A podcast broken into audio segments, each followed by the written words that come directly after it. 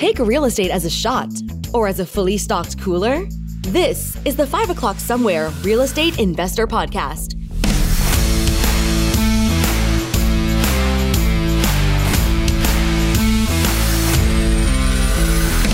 We're bringing common sense back to real estate investment. So crack open your beverage of choice, sit back and relax, and allow us to learn you a thing or two.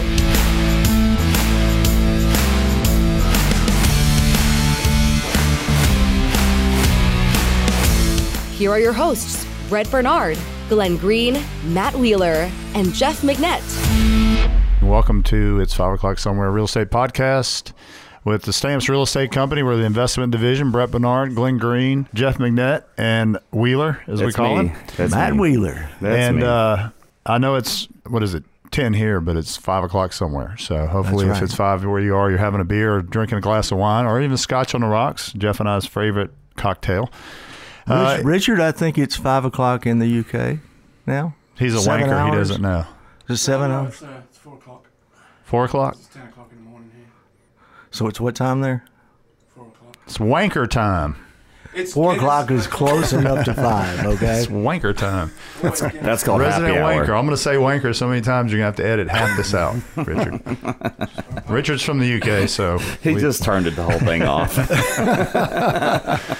So in studio with us is our broker John Stamps, which is the uh, the patriarch of the Stamps Real Estate Company, and we hooked up with John. Well, Glenn started out with John back in 2014. Ten right? years ago. 10 yeah. years ago. And then when we decided we are going to go out and open up a new brokerage, we got with John and worked out a deal that worked for both sides. And John didn't have an investment division, so Glenn and I took on the role of building that and bringing on our other two members of our four man team. John, welcome. Thank you. So- thanks for having me here. Yeah. So, thanks for that introduction, and I'm glad y'all are with me. I can't tell you how much. Yeah. We well, we're enjo- I'm enjoying it. Yeah. I'm en- I'm not enjoying the drive to Collierville. No, that's As soon as, you awful. get, as soon as you get your wiring set We're going to cut that down a little bit. Exactly. because I leave East Memphis and I go to Collierville. It's 30 minutes each way. It's over 30 for me as well. Yep. And Jeff, well, you're Oakland, aren't you? About an hour. Yeah, about an hour. Yeah. But so anyway, John and uh, and us got together. We we talked for months. Well, actually, we've been talking about this for about a year, and then we finally had some situation that we needed to to make a change, and we pulled the trigger, met with John, and I think put a very successful plan together. That's working for us, working for you. yep. Yep. And John's in Collierville. How long you been in the real estate business? Ah, geez. I got in 1995. So what? 28 years. 28 Yeah. years. Yeah. So Stamps has two divisions. It has a, a, a residential side where primarily y'all are doing owner occupant, and then Glenn and I have kind of taken on the investment side where we're dealing with investors and rental properties, multifamily, commercial, stuff like that. But I wanted to bring you on today because we haven't introduced you to anybody, and I wanted people to know that we do have a full owner occupant side uh, version of the Stamps Real Estate uh, Full company. service. Yeah. Full service uh, Yeah. company. So And, absolutely. and you're a third generation Colliervillian? that fourth. more than Actually, fourth. yeah, fourth. Yeah. Wow. Yeah. Fourth generation. The, Yeah. uh, you're also an alderman or a councilman. Yes. Or is that what do they call it there? Alderman. Alderman. Yeah. Same same difference. Yeah. I, I've City done that job. Alderman. I've done that job, and it's a crappy job. I don't care what anybody says. I will never do it again.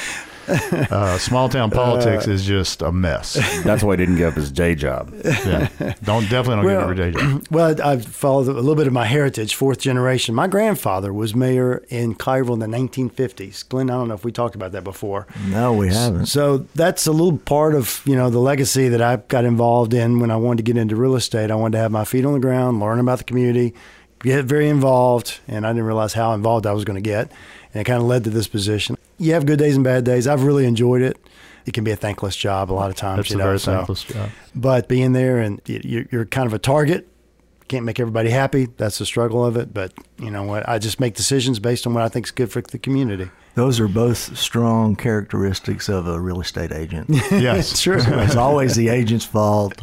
yes. Front line of defense. I don't know, I- John, if I've ever told you this, but uh, in 1995, I lived in Grand Ledge, Michigan, and my neighbor was pissed off about a sidewalk ordinance and decided he was running for city council and bet me a 12 pack of beer I wouldn't run either. And I did. I ran and I ended up winning. And I had that job for three years. And through some political shenanigans and some other tabloid crap that happened in the city, I ended up being the mayor of the city for another two years past that. And when I left office, I swore I'd never, and I don't care how much money it paid, I would never be in politics again because it is. It's a, it's a thankless job. I think my problem was is I was too direct. I didn't lie to people. I was pretty straightforward with stuff, and and there were people that loved that, and there were a lot of people that hated that. They wanted to hear what they wanted me to tell them what they wanted to hear instead of what was truth. And I was young, I was naive, and had no clue how dirty that business can can really be. You know, I came when I came into real estate, I didn't know nothing. And so I went to John and asked him if, if he would carry my license, which he would. And so to me, he's one of the most honest people I've ever met, especially in this business. This Agreed. business can be Oh, a wow. little bit Thank you. Thank you, nasty. Glenn. That's That- well, and let's face it, most of the I'm going to say this, and I might get in trouble for saying it, but let's face it, a lot of agents out there are lazy. They're not very honest with people. They just want to check at the end of the day. And I think what sets us apart, and certainly sets John apart, and I don't know Wheeler and Jeff, I'm still out on that. The jury's still out on that. but uh, what sets us apart is that we are pretty honest and direct with our clients. I mean, we will tell a client absolutely don't buy this house. We will be very direct with you. Our phones are always on. I get calls all the time on weekend. I got three calls on Saturday. My wife got a little upset at me because we were trying to go out on the boat, but I was I had to work. I think there's a distinctive difference, and I think it comes down to one simple word, which is what's my what's my favorite word? The one word that if I ever did a seminar, I'd walk out, say it, drop my mic, and charge everybody two grand. Oh, I don't remember. I've Work ethic. then. Yeah, that's, That's what it. I thought you were going for. Work ethic. I was going to say that ethic. like three seconds ago. Yeah, you put me on the spot. You never paused long enough. I could get it out. All right. So, uh, so John, you've been 28 years. yeah, 28 years. Well, I remember when John started his brokerage, he did so at the in the Great Recession at the worst possible time, in my opinion. Yeah. When Yeah. the market crashed, the real estate market just died, and I was like, "You're starting a brokerage right now?" And he said, "Yep." There's only one way to go, and that's up. You know, I, I had a philosophy. I was managing uh, a, a brokerage, Prudential actually. I was managing that, and had about forty. Then we got down to thirty agents, and it was my job to teach people to get out there and make a living. Nobody really wanted to do it. Everybody was discouraged, and it was really a hard time. It really was a hard time, and I was being more and more pressure on me to be in there to try to get people rolling. And I was just frustrated. So I went to the the owner of the company. He was nice. He was my mentor at the time. And I just said, you know what, I'm, this is frustrating, and I, I'm going to take my own advice. What I'm trying to teach everybody, if I can't take my own advice, get out there and try to make this work. And it doesn't work, then that's my answer right there. So I wanted to get back out on my own, and and because I, liked that part of it, you know, the individual.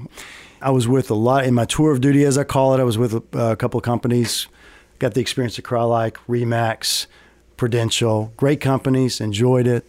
But I liked that we could make decisions, smaller company, we could be more flexible, Right. um, not as much corporate, and uh, be able to serve our clients. I think that ties into your work ethic. You know, we have to sit down and make some decisions that are going to make it a win-win for everybody. Right. And that's what uh, what I want to do, and that's turned out to where I don't want to be the next Crye-Leike. I don't want to be those. I want to be, have a good, solid firm with people that have integrity, like you guys, and that's why I really appreciate that. You know, Glenn, when you came on originally, I thought this man right here has got incredible integrity, and I tell Well, that he sat on the everybody. ethics I board was on the for- ethics for for, what? three years. Three years. So and I mm-hmm. was the chairman for a year. I learned everything I knew about ethics from Glenn, so which is pretty much I think why I'm I'm so to the book. Yeah. I, like I know how to do it Yeah. right way, and I do it the right way every time, and I don't have to worry Yeah. about it. Well, and like what you were saying earlier, when you said, you know, I'm very uh, direct, but what it is is you tell the client what they need to know. You're not going to get every deal, and you need to say, you know what, and but people will respect that and they'll come back, and that's what Glenn, that's what you had when you first started out. You said, here are the facts. This is what I feel and I think. I'll present it to you. You make the decision. And kind of go from there. And sometimes you end up talking people out of deals. Well, or you have these agents that just want to they want to appease everybody. Yeah. So they tell people what they think they want to hear. Right. And we get a lot of referrals from investors who have properties here who have fired their previous agents or fired the last three agents because they got into deals that were just no good. And it's because instead of the agent being honest and just saying straight up, look, here's your risk factors, here's the type of neighborhood, here's what you can probably expect Yeah. if you want to buy it Yeah. that's fine, but I want to let you know what. Instead, they go out and just say, "Oh no, this is the best thing you could ever do. Yeah, buy this property; it's going to work." I've got three investors just recently from that, and where they got into a situation and the agent didn't do a, a proper CMA. They pulled data from all over the place and said, "Oh, this is worth two hundred thousand dollars." We had to sell it. I had to get the guy out of it. and We sold it for one hundred thirty thousand. He lost like fifty grand on that house because the agent just wanted a paycheck. She just wanted to get paid, and that's it. I think if you just do the work, have work ethic, and move forward and be honest with your clients, the money follows Yeah. because I think Glenn and I are successful, very successful at this because so many people come to us because they've heard of us or they, they know somebody that's dealt with us and they want to deal with somebody that's honest and has integrity and has their back. Well, and you know, also you, you you you've created a system. And you've created a spreadsheet, a system. I was always impressed with that. I mean, you just laid it all out, and you had the numbers, and you said, "This is the numbers, and this is what it does, and this is what you can be, and there's a range, and all that kind of stuff." And it's really kind of like yes or no. You know? Yep, Yeah. that system was all Glenn. I'm I'm the guy that goes out and sets the world on fire. Glenn's the guy that sits down and realizes good how we're going to pay for it. That's a good team. That's a team He's right good at there. that. Yeah. A lot of times I say, "You told him what?" So yeah, we've been in business together since what 07? 07, So yeah. yeah, we work well together, and because there are things that he does that I hate doing, or I can't do, or I'm not good at, and there are things that I'm good at that he hates doing, and he's not good at. So we we're we're pretty good balance, which I think is why we've been successful. Oh, I was so impressed done. with you guys when I first met you, and y'all were in the short sale remediation and all that kind of Yeah. stuff. During, like you said, when the market went down and everybody was upside down their house, and how do you get them out? You guys helped a lot of people, and and I watched how you worked and how you operated, and it was a great system. Nobody else out there was doing that. All right, I'm going to put this out there. If you're in trouble at your home, do not call me to short sell your house because I'm never doing that again. It was a tough Holy business. cow, that was a tough business. That was a tough business. We did. We helped a lot of people, but mm-hmm. and we built a good business out of it. That's how we met Bill Ivy. Yeah. That's eventually how we came around to, to meet you and Yeah. we met Chris at Tile Assurance. All Yeah. this came from that experience. So it was a lot of a lot of positive things came out of it. Yeah.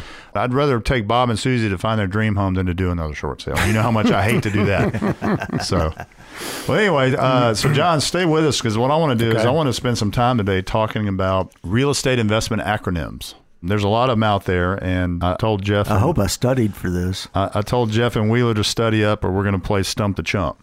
So This podcast turned into a game show all, all of a sudden. So uh, there, here's one that I had never heard before, believe it or not. I thought I knew every investment acronym because a lot of our investors, some of them are smarter than us, but some of them, most of them think they're smarter than us. I always, what, what's my line, Wheeler? We're not experts. We actually know what we're talking Yeah, about. That's exactly it. So what this is one that I found which I'd never heard of, predictive analytics. So listen to the definition, you tell me what you think this is. Predictive analytics provides real estate investors with reliable outlook of future returns based on historical data. That sounds like a duh acronym. Every time we deal with a property, what are we doing? We're looking at historical data. So I don't understand why that's considered a, a real estate term. because it's rocket have been- science that- to some of them. That must have been written by an expert. You know, he had to come up with this this hard fancy name. So anyway, what about NOI, Wheeler? Are you talking about the net operating Yes. income? And what is net operating? well. So what does net operating income mean? Well, according to my research, thanks for my esteemed colleague Jeff over there, it equals all revenue from the property minus the reasonable necessary operating expenses. After taxes, fees, management. That was a short Surplus. version. That was a Well- short version. I, I asked for the right version. That was it. That was it.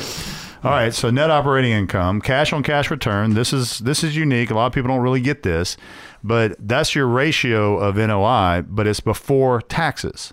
Cash on cash. Every investor uses the term cash on cash differently, but a cash on cash return is based on your cash flow, NOI, net cash flow, divided into your purchase price or investment amount minus your management, minus your taxes, minus your insurance, but excludes your other taxes. So they consider taxes different because I guess that's a it's a different type of a tax break for an investor. So well, they don't include about it in the cash on cash. If you buy a house for fifty grand, put fifty into it, it's worth a hundred. Are you going to tell me that the cost basis is fifty thousand? No. Well, cash on cash would would put the the cost basis at a hundred thousand, right? You bought it for fifty cash, you put fifty cash in it, so you're in it for a hundred grand. So you include the the rehab cost. Right, but you eliminate the taxes. That's the difference. Now, a lot of investors don't do it that way. When they say cash on cash, they mean I spent a hundred grand, I got this much back after my expenses, so my cash on cash is X. And my cap rate is seven or whatever. This is more prevailing in the Japanese market. They do what's called a cost segregation, and it's where a an accounting firm actually looks at the property itself and breaks it down between the actual material cost and like the replacement cost or the the value of the land.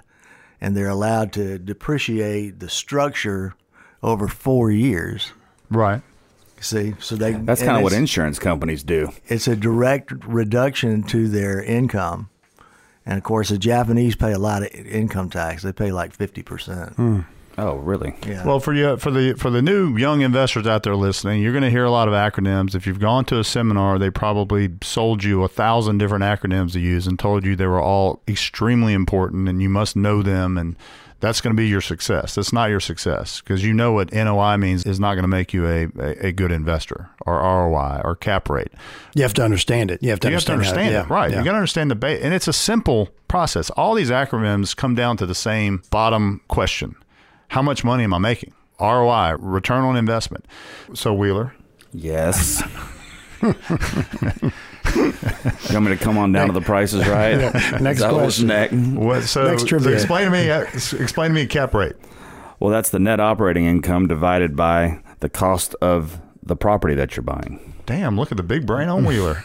I mean, I do know this sometimes. Okay. It's just not five o'clock here; it's ten o'clock here. and you know, cap rate is the same as same as ROI. It's a- the same number, right? It's just got a different name to it. Uh, we use ROI a lot because some of your big investors, you know, the big Wall Street type thinkers, they like to use the term cap rate. I guess it sounds more professional. I like ROI, but at the end of the day, it's the same thing. So let's do an example. So you got a house you pay hundred thousand dollars for, paid cash, mortgage it doesn't matter. That's still your investment amount, and it produces thousand dollars a month, which is twelve thousand dollars a year gross, which is your GOI, your gross operating income. From there, you're going to take your expenses, taxes, insurance, what percentage goes into a reserve account because that is still not part of your income because you're setting that aside for repairs, management cost, and then when you get all of that deducted, your NOI, which is your net operating income, divide that into your 100,000, that tells you what your cap rate is or your ROI. So for those of you who are struggling trying to understand this, it's simple. It's no different than anything else you do. You if you're an accountant, it's simple. uh, no, I mean, it, on, Yeah, on your a basic CPA. term, it is simple. Uh, my income is twelve grand a year. I paid a hundred thousand for the property. I paid this much in expenses. My net income's X. I divide it into hundred grand, and there's my cap rate. There's my ROI. Can I make a comment about something you said, which is important and so overlooked? I mean, I think this is one of the uh, uh, main ingredients that people have to realize is that reserve. I've seen so many people get in the business. They're, they're they're just starting out. They want to buy their first income property. They want to buy whatever. And they buy two, three, four properties, and then they're just going along. They've got a cash flow of three or four hundred dollars a month, and they thought they're all excited, but they're not using that reserve. No, And it gets to the end, somebody moves out, the AC units get stolen, this happens. Next thing you know, they trash the place because they're upset, whatever happens. And now they're left coming out of pocket with whatever cash. yeah, or even having money set aside. Let's say you have a great tenant that takes good care of the property. You're still going to have to go in there and clean the unit, sanitize the unit. You're going to have to probably put some paint on the wall. Yeah. make a few minor repairs here and there. Replace Uh, carpet, things so like as that. part of your expense, as part of your your figuring out your NOI and your cap rate, you should have a reserve amount out of that rent going into an account every single month. What would you suggest the percentage be? What do you think is the average percentage? I don't know, Glenn. I, I get that question a lot. and 20? 20-ish? I would say I would put 100% of my cash flow in my reserve account for 12 months. Mm-hmm. Then once you hit that Good answer. that couple of thousand dollars mm-hmm. reserve sitting over there, then start divvying up your cash flow if you want to take some income out of it. That's how I would do it because you'll reach your reserve account minimum quicker. Just get it out of the way and mm-hmm. then start using that cash flow for income. By then, you're on your way to building, you know, getting your second or your third property. And your key here is to have a good, on a house, probably a good reserve account of about $5,000. So you can handle most anything. What's your thoughts on if somebody takes that cash flow? Say you do build 12 months, but if you take that cash flow and put it back in, if you had to get a mortgage on it, uh, to put it back in to try to pay that principal down as We fast just as possible. We just talked about this on a previous podcast. A lot of my investors do that, right? They're getting twelve hundred dollars a month. At the end of the day, they've got after their reserves and expenses, they got three hundred dollars in cash flow. They're paying that on the mortgage payment. They're adding that in, and so on a twenty-year loan, they're going to pay it down in twelve years. Their hope is, is that they'll end up with twenty properties paid for in twenty years, with a net asset value of you know two, three million dollars. That now they've got an asset they can leverage to expand further, or to ten thirty-one, or just cash out and retire. But yeah, I suggest that. I, I, I'm a believer that if you get into buying rental real estate, single family rentals, duplexes, fourplexes, and you're getting into it to quit your day job, you're going to fail miserably. get into it as a long term investment strategy. No different than the stock market or a 401k. Get into it as a long term investment strategy. And if you do that, you'll be very successful. If you get into it to buy five houses and quit your job, your wife's going to probably leave you. You're going to lose your house and your car and everything else. So just don't do it. So that's my opinion. Those are the main acronyms that we deal with. There's a few other ones that I saw. You know, we talked about ROI. Everybody knows it. FMV, LTV, fair market value, loan to value, all that good stuff. So yeah, they use they use acronyms like GRI and GOI, which is the exact same thing. It's your gross rental income. Period. And commercial, they use GOI, and investment real estate, single family, they use GRI. So you know that I just want to kind of go through that because I get that question a lot, and a lot of these guys always ask me, "Well, how do you figure out, you know, your return on investment? How should I do this? How much should I put for reserve?" It's not complicated. It's simple math. I mean, it's it's actual math you learn probably in third grade. Um, but you have to account for reserves as an expense. Do not use that as part of your cash flow. It's not going to help you if you spend it and then you got to come up with five grand at the end of the year. Let the tenant put your reserve account aside. Don't pull it out of your own pocket. Yeah, Any absolutely. other questions about acronyms? No, I think you pretty much nailed it. All right. Jeff, how about you? I'm good. I think we need another mic. we do. We do. Um, I lost my train of thought. Thanks, Jeff. That stunning rebuttal there kind of threw me off off track. Well, something you said, uh, I I think spurred a thought in me, and that is if, if you're going to buy real estate investments, you have to understand that you are going to need a reserve. yes. These houses, eventually they break. Water heater goes out, refrigerator dies, roof leaks. These things happen. That's just the way it is. So if you buy a house and you have problems with it, it's not the end of the world. No. You just fix them. And he- here's the reason why uh, cash reserve accounts are so important.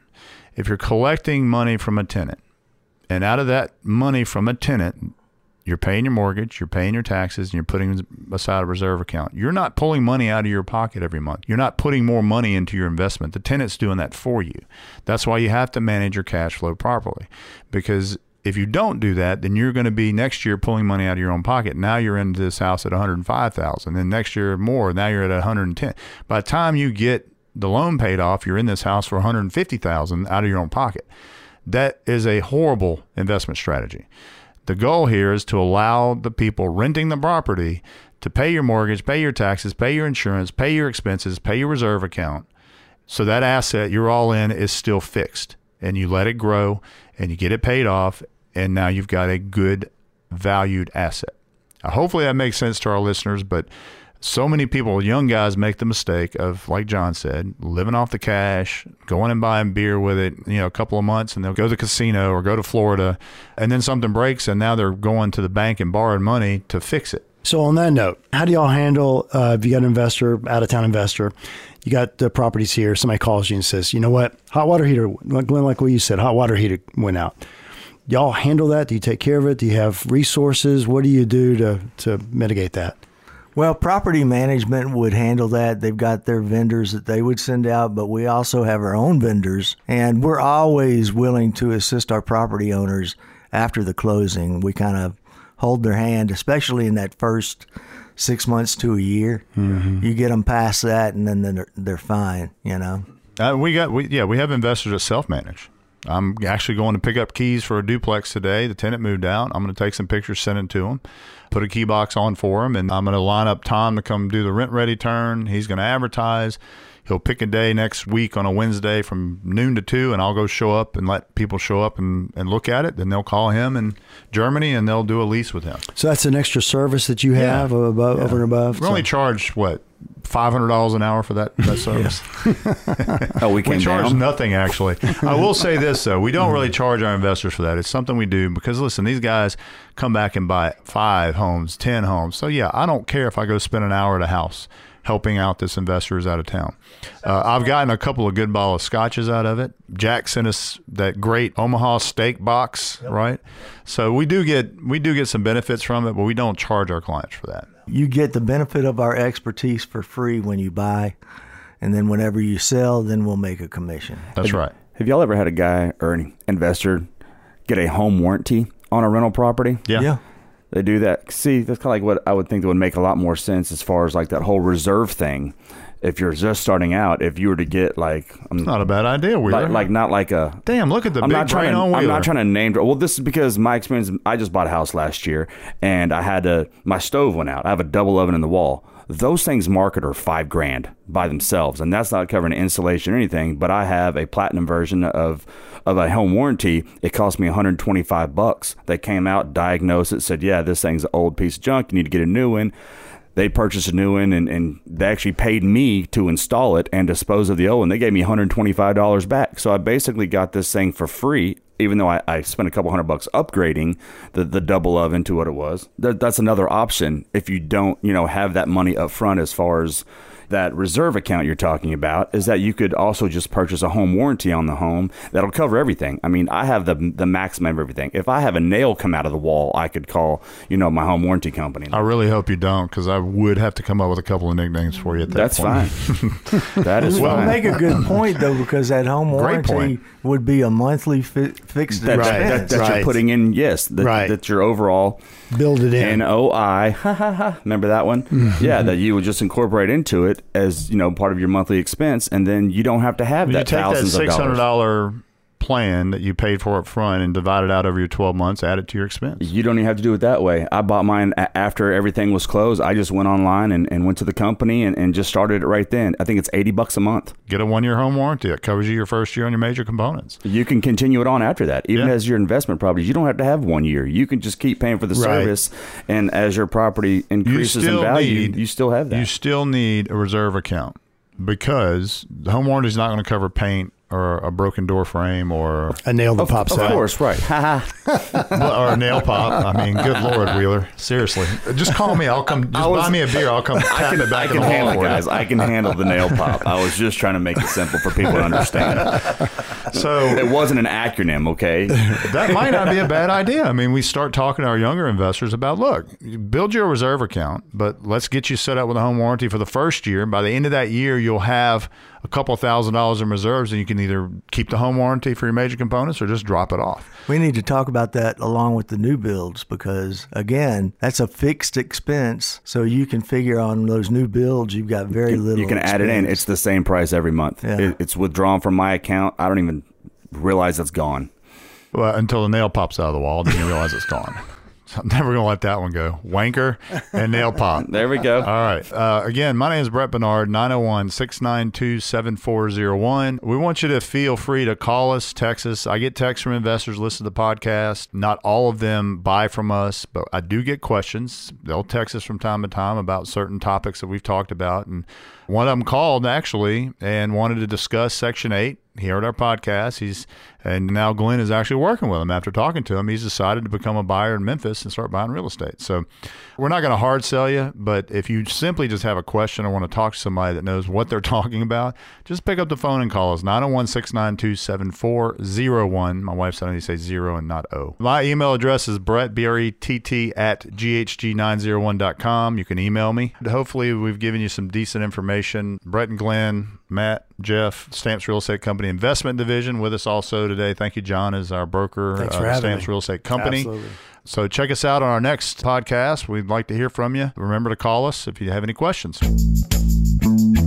For more common sense real estate tips, listen and subscribe at 5 o'clock somewhere podcast.com. The 5 o'clock somewhere real estate investor podcast is a Sound Ideas Group production.